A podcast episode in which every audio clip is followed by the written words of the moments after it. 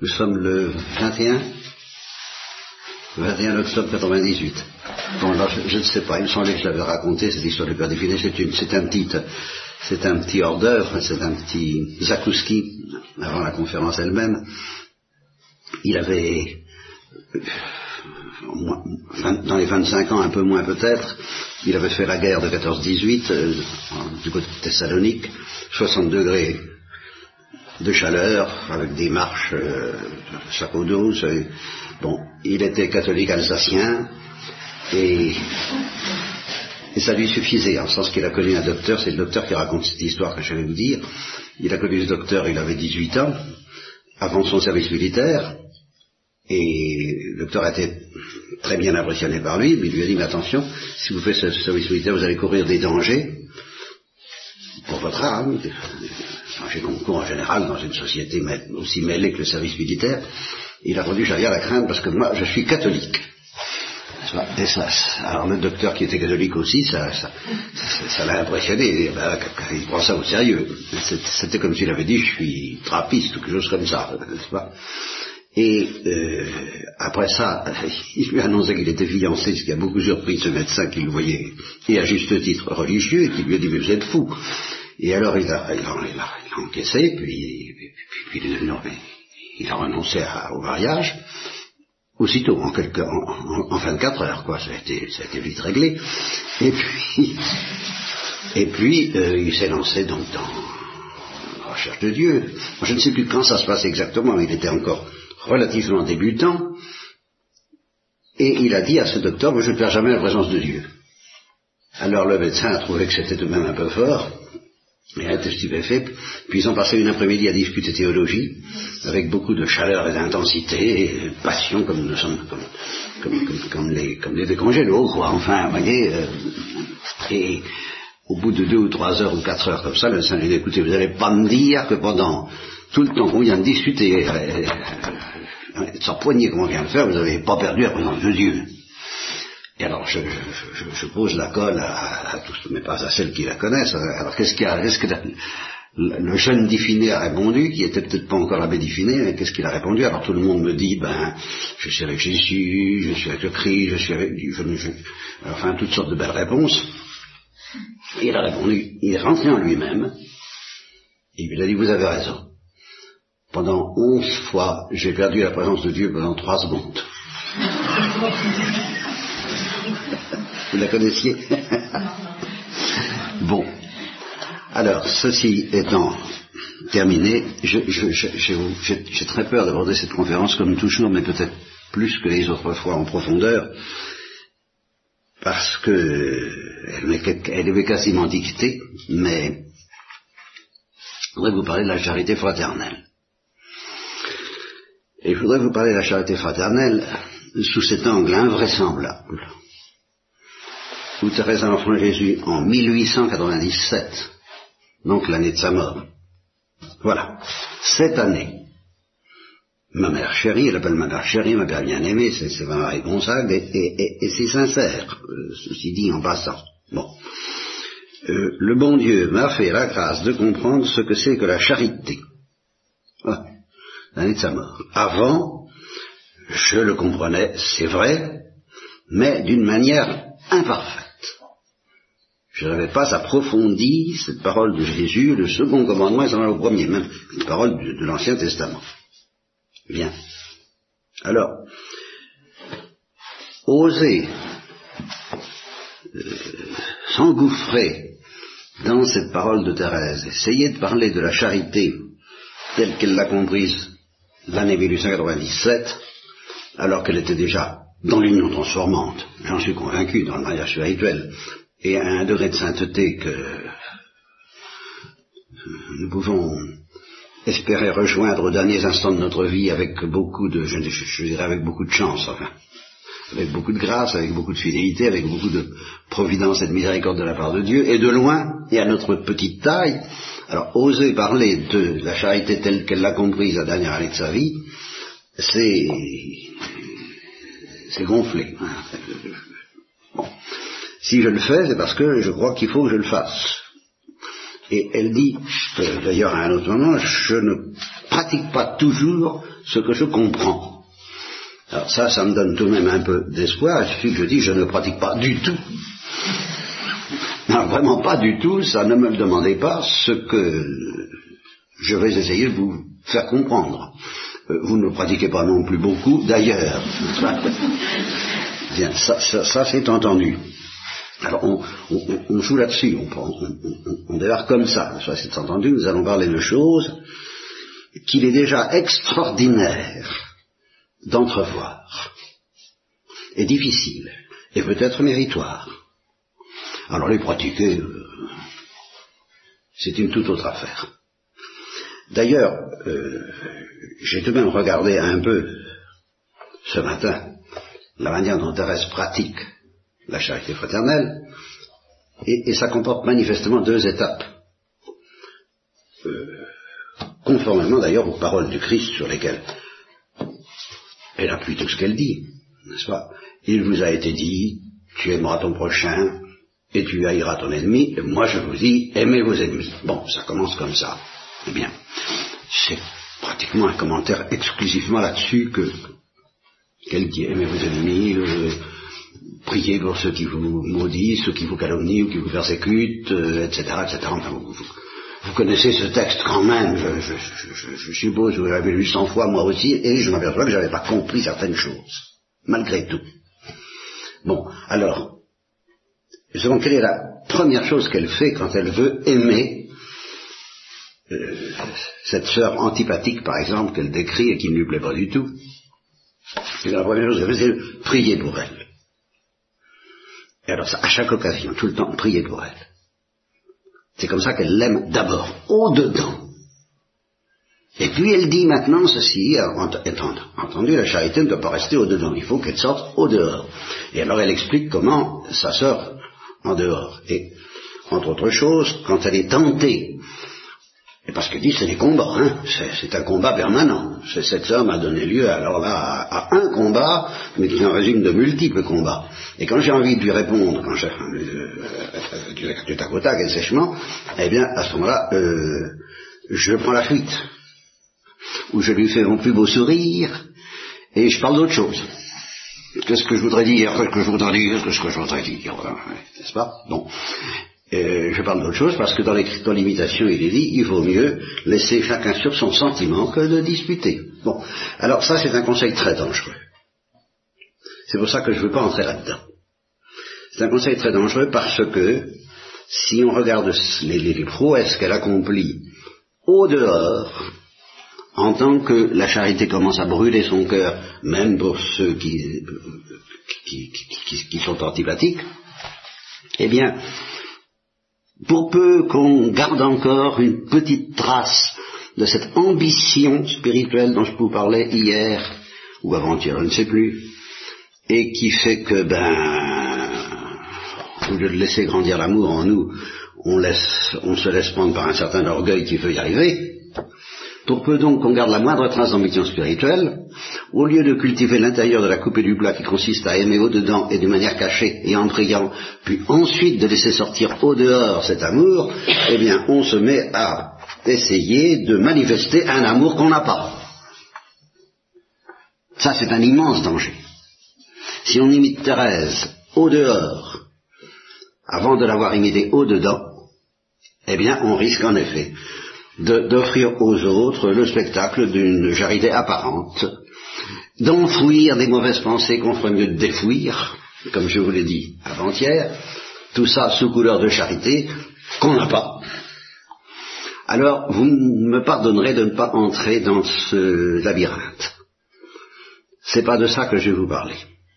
Aujourd'hui, vous êtes parfaitement autorisés et encouragés à m'interroger beaucoup en décongélo sur cette affaire-là, de la manière de sortir, d'exprimer au dehors une charité qu'on a. Et ce qu'il faut savoir, justement, les pensées qu'il faut savoir retenir pour ne pas faire de peine, etc., etc. Bon, nous en reparlerons si vous voulez, mais pas ce matin. Nous ne parlons pas de ça du tout, du tout, du tout.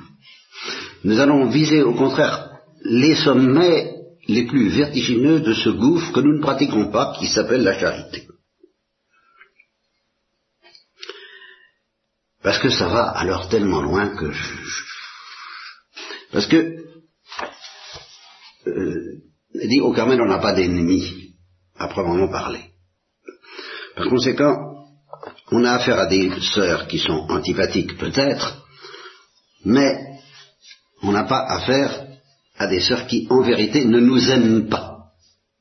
Elle ne le dit pas, mais justement, elle n'évoque pas ce cas de figure. Des gens qui nous détestent, des gens qui nous haïssent, des gens qui nous calomnient, des gens qui nous persécutent, ça, elle n'évoque pas ça. Elle évoque simplement des sœurs qui ont des défauts. Elle dit simplement le pire qu'elle évoque. Voilà. Au Carmel, on ne rencontre pas d'ennemis. Mais enfin, il y a des sympathies. C'est elle qui parle. On se sent attiré vers telle sœur, au lieu que telle autre vous ferait faire un long détour pour éviter de la rencontrer. Aussi, ainsi, sans même le savoir, elle devient un sujet de persécution. Voilà, le mot persécution, il n'y a pas de persécuteur réel. Mais, voilà, telle sœur peut devenir comme quelqu'un qui nous persécute, qui ressemble à quelqu'un qui nous persécute, bien qu'elle ne nous persécute pas, bien entendu, ça n'existe pas. Mais enfin, on peut quelquefois avoir l'impression. Eh bien, Jésus me dit que cette sœur, il faut l'aimer.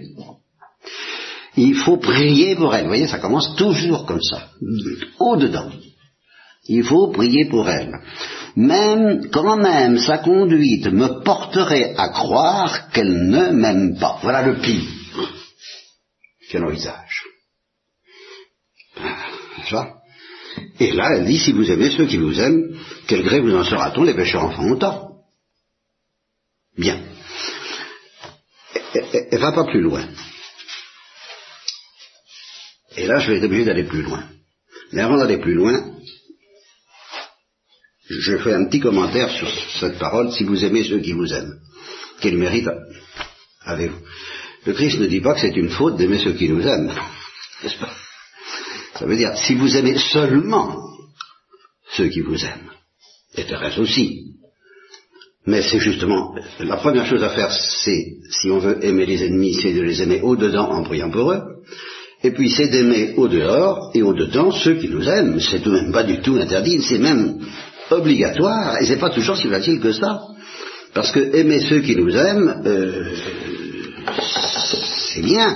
c'est bien, mais ça peut quand même comporter déjà des difficultés, parce qu'ils peuvent nous aimer, mais nous aimer mal, nous aimer de travers, nous aimer d'une autre façon que nous, nous aimer avec des défauts, nous aimer d'une manière moins délicate que nous ne les aimons, etc., etc., ce qui fait déjà des combats. Et ça, ces combats qui consistent à aimer ceux qui nous aiment, alors ce serait un piège démoniaque que de dire ça faut surtout pas aimer ceux qui nous aiment, parce que ça c'est trop facile, ça c'est pas de la perfection religieuse. De la perfection religieuse, il faut savoir se couper de toutes ces amitiés naturelles, trop naturelles. Ça c'est une erreur diabolique. Il faut aimer ceux qui nous aiment, et avec la tendresse naturelle du cœur, donc par exemple quand Jésus dit elle-même exactement ceci, comment peut-on dire que c'est plus parfait de s'éloigner des siens? Ah. A-t-on jamais reproché à des frères de combattre sur le même champ de bataille? Leur a-t-on reproché de voler ensemble pour cueillir la palme du martyr, certes, mais ensemble? Sans doute on a jugé avec raison qu'ils s'encourageaient mutuellement, mais aussi que le martyr de chacun devenait le martyr de tous. Ainsi en est-il de la vie religieuse que les théologiens appellent un martyr, en se donnant à Dieu. Alors retenez bien ça, parce que c'est ça qui... Si vous ne mettez pas ça, rien de ce qu'on va dire ne sera en place. Si vous ne mettez pas ça d'abord dans votre cœur, dans votre tête.